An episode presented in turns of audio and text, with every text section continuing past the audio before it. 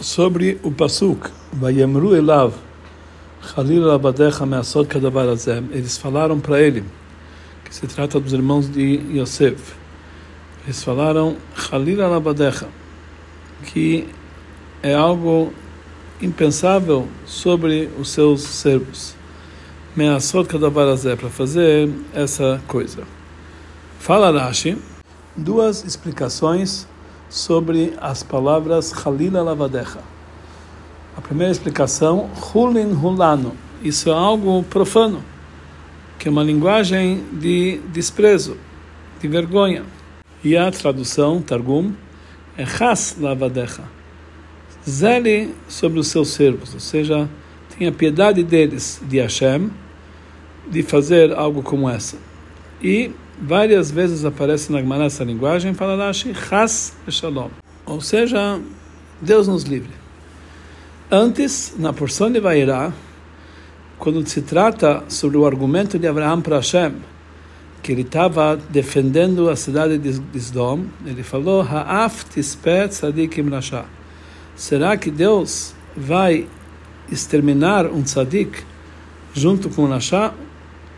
E logo depois tem a expressão Halila lecha me'asot kadavar azeh.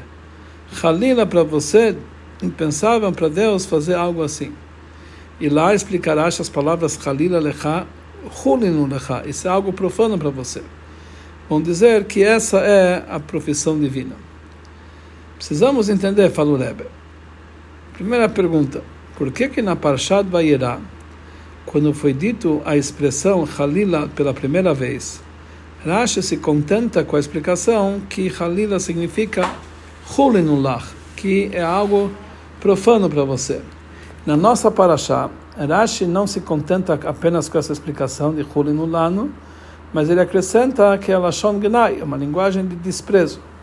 Se a palavra Hulin, que quer dizer profano, precisa ser explicado, Rashi precisava explicar isso aqui na primeira vez que ele trouxe ela. Mais ainda, Rashi ele não acrescenta aqui apenas as palavras Lashon Gnai, que é uma linguagem de desprezo, mas ele fala mais, mais uma explicação. Vetargum, uma explicação do Targum, da tradução. Porque que em Pashat Vayera basta apenas a explicação Hulinullah, que é profano para você. E aqui não basta a explicação, ele precisa trazer a explicação a mais do Targum. A explicação para isso é o seguinte: em Parashat Vayera está falando a expressão de Halila perante Hashem. Para Deus não tem a concepção de Hulin, de algo profano. Por isso, falar apenas Measod Kadavarazé, fazer algo como esse, é algo, será que é possível? Que Hulin no isso seria algo profano. E aí é claro que é impossível perante Deus algo profano. Mas a nossa paraxá, que está falando sobre pessoas que eles podem também fazer algo profano, então para eles não basta apenas o motivo, a negação que é para nós algo profano, para negar o fato que eles fizeram, fazer esse ato que você está nos acusando, que é pegar e roubar a Gavia Kesev, a taça de prata. Porque não é tão ruim assim que um ser humano faça algo que é profano. Por isso, Rashi precisa acrescentar e falar que não apenas isso aqui é profano para nós, mas isso aqui é um desprezo. O conceito aqui, Hulin, profano aqui, não está limitado apenas à explicação de algo que é laico mas é uma expressão que ela expressa a vergonha e o desprezo do ato. Então, por isso, é algo que não se deve nem pensar. Mas essa, essa explicação ainda não está tão simples, não está tão lisa. Que pode-se dizer que Hulinulano, que é algo profano para nós, é uma linguagem de vergonha, somente quando está se tratando sobre uma pessoa, por, por causa da sua importância, por causa da sua grandeza, ele não se ocupa em assuntos laicos. Mas, quando a pessoa considera algo que é laico, que é uma coisa que é profano, é uma linguagem de vergonha. Para essa pessoa, é algo que envergonha ele, despreza ele. E mais ainda, com essa expressão, ele nega a, a, a possibilidade de fazer essa coisa, muito mais se ele falasse uma palavra de desprezo clara, que dessa forma é reconhecido que isso não é adequado para o nível dele elevado e é totalmente negado para uma pessoa como ele, de tal forma que isso aqui, essa, esse, essa algo, esse ato profano, não é uma vergonha e um desprezo menor do que algo que é realmente totalmente desprezível, como um roubo ou coisa parecida. Mas aqui, as tribos, os irmãos de Yosef, eles queriam anular esse argumento que eles têm uma ligação com roubo. E é difícil dizer que eles queriam provar isso aqui através de um argumento que isso aqui para nós é algo profano. Afinal de contas, eles estão com isso baseando o seu argumento, a sua conclusão, que o roubo para eles é algo totalmente negado, em algo que não é claro, que mesmo um ato profano para eles é desprezo. E muito mais não dá para entender que, afinal de contas, eles estavam querendo convencer, através disso, um goi, que era o emissário de Yosef, e além disso, um goi da terra do Egito, que era o lugar mais imoral, que para ele, algo que é profano, com certeza não é um desprezo. Então, se é assim, seria mais adequado expressar a negação total do ato do roubo para eles, através de uma expressão clara de desprezo e não através das palavras que isso aqui para nós é algo profano. Por isso, Rashi ele traz a explicação do Targum, da tradução do Unclus, que a explicação da palavra Halila lavadecha é Chas lavadecha, zele por vossos servos. Chas meitamokadosh baruch Deus nos livre. Eles falaram Chas Shalom, que vai ter para eles um assunto de roubo. Mais ainda, Chas meitakadosh baruch quer dizer Deus nos livre que Deus nos livre de fazer algo como esse. Deus tem pena da gente e não, e não permite que nós vamos tropeçar nem sem querer num ato como esse. Mas, já que no Tanakh nós não encontramos a palavra Halila com a tradução e explicação de Has, de Deus nos livre, por isso Rashi ele traz aqui a segunda explicação. Isso, isso como uma segunda explicação. A primeira explicação, que é a principal, que a explicação da palavra Halila é lá, não é algo profano para isso. Por isso, ele precisa pelo menos trazer a Gemara, que tem vários lugares que se, que se usa essa linguagem, Hazu Shalom. A lição que aprendemos dessa explicação do Rashi para o serviço de Hashem é o seguinte: o Alter Rebbe explica no Torah Or que os patriarcas, eles são chamados patriarcas do povo de Israel, porque cada um tem que ter dentro de si algo dos patriarcas.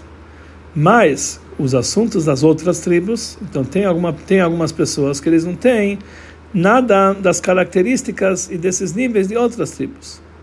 A explicação é o seguinte: não é cada Yodi que precisa ter todos os assuntos específicos que cada tribo tinha diferente uma da outra. Mas assuntos gerais, que isso existia de todas as tribos, já que eles eram filhos dos patriarcas, isso precisa ter dentro de cada Yehudi, de cada judeu. E assim também no nosso assunto. Já que o argumento Hulim Hulano, isso aqui é algo profano para nós, é uma linguagem de desprezo, de vergonha, não era apenas uma das tribos que falou, mas todas as tribos falaram de uma forma geral. Então, isso nós entendemos que isso é importante para cada Yehudi. Cada judeu tem que saber que toda a essência dele é santidade. E o que, é profano, ou seja, algo que é material, para ele tem que ser como se fosse dois mundos separados, de tal forma que se ocupar com assuntos mundanos, assuntos profanos, é um desprezo, uma vergonha para ele. Ele precisa ser totalmente negado para ele por completo. Esse sentimento precisa ser não somente no íntimo dele, mas também de uma forma revelada, uma forma que até mesmo os outros povos do mundo vão conseguir discernir o fato que ele não que um judeu não tem ligação com assuntos profanos. Como foi dito anteriormente, que em relação às tribos era é entendido que o argumento deles, lano, isso aqui é algo profano para nós, isso é suficiente para ter uma prova clara que um goi no Egito eles iam entender que não pode existir uma situação como essa, que o Yodi vai estar ligado com algo, com algo profano. Ou seja, também o Goi sabe que assuntos profanos são totalmente negados perante um Yehudi, exatamente igual é negado um roubo com relação a outros povos. Porém, a Torá ordena ao povo de Israel que seis dias você deve fazer seu trabalho. Tem que trabalhar, tem que fazer a tua parnassá, trabalhar como no material. O Yehudi tem que se ocupar nos dias da semana em assuntos que são profanos. Mas a intenção disso aqui não é que ele deve se rebaixar para esse nível de profano, de hulin, coisas laicas. Pelo contrário, ele deve elevar esses assuntos laicos para uma situação tal que tem que ser hulin shenasel trata kodesh. O hulin, o laico, o profano, que ele vai ser feito com toda a pureza da santidade. E isso através que tudo que a pessoa faz, como a serra, e o Lechem Shamayim tem que fazer com a intenção em prol do serviço a Deus, e mais ainda, em todos os seus caminhos, você tem que conhecer a Deus. Até que você vai santificá-los e eles vão passar a ser algo sagrado, como se fosse korbanot, que são na santidade menor, ou mesmo acima disso, korbanot, que eles estão numa santidade maior. A possibilidade de um Yehudi para chegar para esse nível que mesmo quando ele vai estar ocupado em, eh, conforme eh, uma forma permitida pela Torá, em assuntos mundanos, assuntos profanos ou laicos, ele está separado totalmente deles de tal, tal, forma, de tal forma que eles são considerados um desprezo para ele. Isso provém que do fato que perante Hashem existe esse assunto, que também a luz divina, que é conforme o nível dos mundos, não é Hadu Shalom pega pelos mundos não existe a situação perante a divindade que preenche os mundos que seja algo profano ou laico, Hazu Shalom. Daqui nós vamos entender por que, que a Torá frisa e duplica no argumento de Abraão, Halila lecha measot. Perante Halila lecha, Shofet Kolares, duas vezes está escrito lá Halila lecha, que quer dizer algo profano para Deus. Porque a princípio, mesmo se pudéssemos dizer, Hazu Shalom, que Deus não se encontra no nível de justiça e retidão de um chofet colares, um juiz de toda a terra, mesmo assim é totalmente negado para fazer algo que é como isso, para matar um tzadik como um lachá. Então, qual é o acréscimo de Halila Lechá? Será que Halila para Deus, a chofet colares, aquele que julga toda a terra, não pode fazer justiça? Mas aqui, Abraham queria frisar que mesmo no nível daquele que julga toda a terra, que é o nível divino, que todos os assuntos mundanos eles, são, eles pegam espaço e por isso lá eles são julgados e de lá provém o assunto de recompensa e castigo. Também lá não tem lugar para assuntos mundanos, para assuntos profanos e laicos. E por isso também um Yehudi, que ele é uma partícula divina no nível mais elevado, superior, que mesmo quando ele está ocupado em assuntos mundanos, assuntos profanos, ele não se conecta com eles. E no seu íntimo, ele ainda está separado deles de tal forma que esse hulin, esse laico, é algo desprezível para ele. E esse é o motivo que cada Yehudi ele tem a possibilidade de transformar os seus assuntos laicos para em santidade, a pureza da santidade, que no seu íntimo ele é totalmente elevado desse nível profano. Essa lição está ligada também do, no conceito geral da nossa paraxá, que lá está falando sobre os motivos que levaram aos últimos fatos que trouxeram a descida de Jacob e seus filhos para o Egito e causou o exílio do Egito, que é o início de todos os exílios.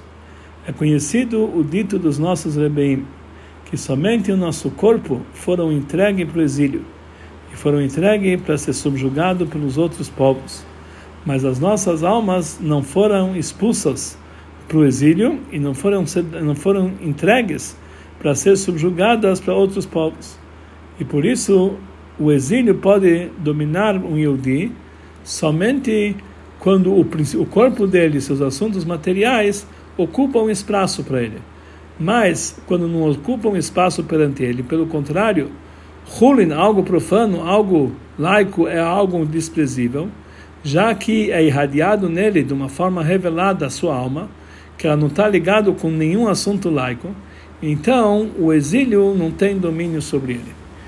Temos que dizer que esse é o motivo profundo de que os últimos fatos que causou a descida de Jacob e seus filhos para o Egito foi que encontraram a taça de prata entre as tribos, que o exílio e a escravidão dos outros povos só pode que os outros povos só podem dominar sobre o povo de Israel quando ele tem uma falha, qualquer falha, numa situação de hulin, de ser profano, que é algo desprezível.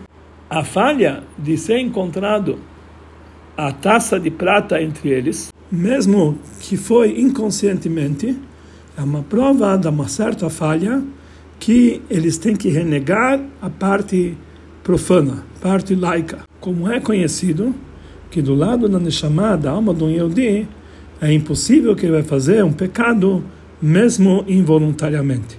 Da mesma forma que em relação ao Yehudi, todo o assunto do exílio é apenas na sua parte superficial, do lado do seu corpo, mas no seu íntimo, do lado da sua Neshama, ele está sempre numa situação de liberdade e redenção. Assim também em relação ao próprio exílio. Hashem, Deus, manda o povo de Israel para o exílio para que eles possam se elevar e a Geulah venha imediatamente depois disso. E por isso, essa é a descida para o exílio apenas de uma forma superficial.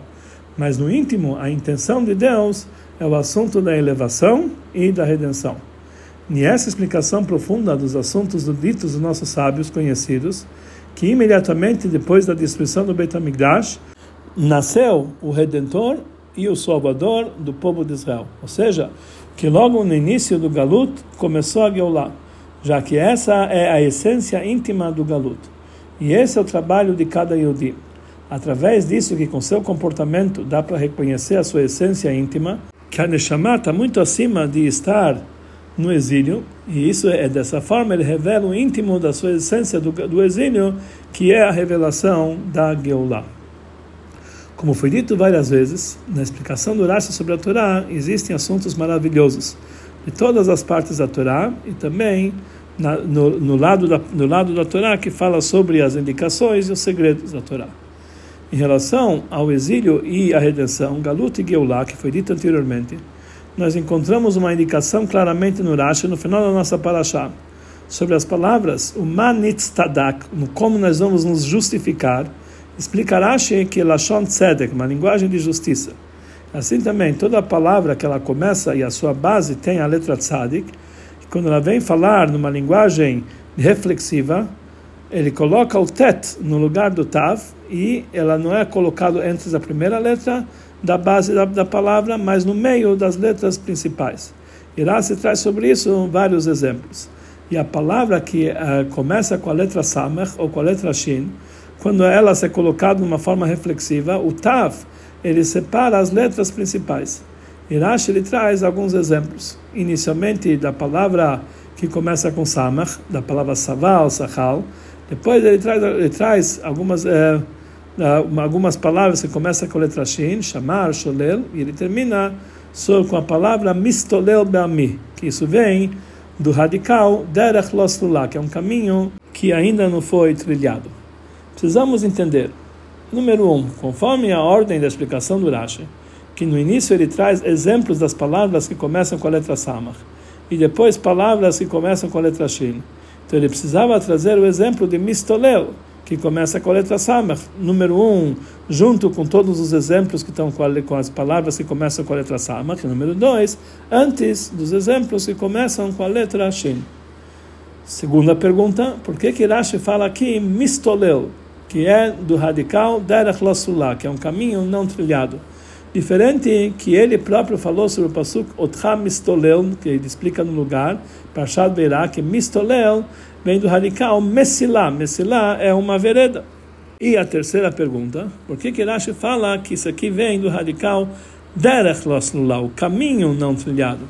Ele não fala de uma forma mais curta, Migizrat Slulah, que isso aqui vem do radical Slulah é exemplo das suas palavras no começo de Pashat Vairá, que ele fala que vem Migizrat Mesilá, do Revikal Mesilá. Então a explicação para isso, uma forma pelo menos indicativa na explicação do Rasha. A, explica, a diferença que existe entre a nossa Parashá e Parashat Beirá é a seguinte: Parashat Miket está falando, como foi dito antes, o final da época que foi uma preparação para o exílio do Egito. E Parashat Beirá está falando sobre as pragas, as primeiras pragas que Hashem trouxe sobre os egípcios, que isso é o início da redenção. Principalmente conforme disseram nossos sábios, que em Rosh Hashanah o trabalho dos nossos patriarcas, a escravidão, foi cessada. Então daqui entendemos por que que Pachad que é o início da redenção, Rashi fala que Mistolel vem do radical Messilá, quer dizer uma vereda. Mesmo que Paró, ele está agindo de uma forma teimosa com o meu povo, para não querer mandá-lo embora, isso é apenas porque ele ainda não percebeu que aqui começou o momento da Geulah, o momento da redenção. Mas na verdade, isso aqui, esse mistolel, não quer, não quer dizer teimosia, mas quer dizer messilá, o caminho que já foi trilhado para a Geulah. Que o próprio fato que ele ainda está teimando com o meu povo para não mandá-los embora, isso era apenas para demonstrar, mostrar para ele a minha força, o poder divino, e para que ele possa contar sobre o nome de Deus em toda a terra, para acrescentar todas as maravilhas de Deus no Egito. Por outro lado, a nossa paraxá, quando o contexto é o início do exílio, Mistolel Bami é de uma forma derech loslula, um caminho não trilhado, que isso é o assunto verdadeiro do exílio. Mesmo assim, já que essas duas explicações do Rashi, que isso vem do radical derech loslula, um caminho não trilhado, e do radical messilá, que é uma vereda, são sobre a mesma palavra, é uma prova que existe entre elas um contexto em comum. Também o caminho não trilhado, derech loslula, é um caminho, que já é uma messilá, uma vereda, que já leva para Geulah.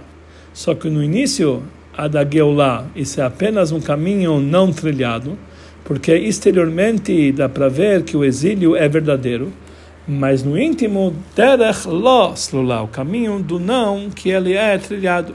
O galut, a sua própria galut, é uma vereda para o povo de Israel, é uma vereda para Geulah, que a intenção íntima do galut do exílio de Mitzrayim é sair do Egito e receber a Torá. Por isso, Rashi traz a explicação de Mistolel Be'ami, que está falando sobre as pragas que estão falando no início da Geulah, na nossa Parashá, quando está falando sobre a preparação e o início do Galut, que imediatamente no início do Galut já existe no íntimo a Geulah, a redenção desse exílio. Conforme foi dito anteriormente, dá para entender por que que Rashi traz o exemplo de Mistolel no final da sua explicação, que daqui ele está indicando, indicando, que o final e o objetivo de todos os fatos que estão contados nas Parshiot, da Yeshev e Miketz, que eles trouxeram o exílio do Egito, já estão ligados com a redenção, que já existe, de uma forma íntima, o assunto dentro do exílio, já existe a redenção. Assim também em relação à nossa última, no nosso último exílio, nosso último galuto, quando um Yehudi ele sente que todo o assunto do exílio é apenas de uma forma exterior, e no íntimo ele está acima do exílio e já existe o assunto do futuro, a redenção futura, então isso revela o íntimo do exílio, da ocultação para a revelação, e vem a Geulah verdadeira e completa através de Mashiach Tzidkenu, muito em breve.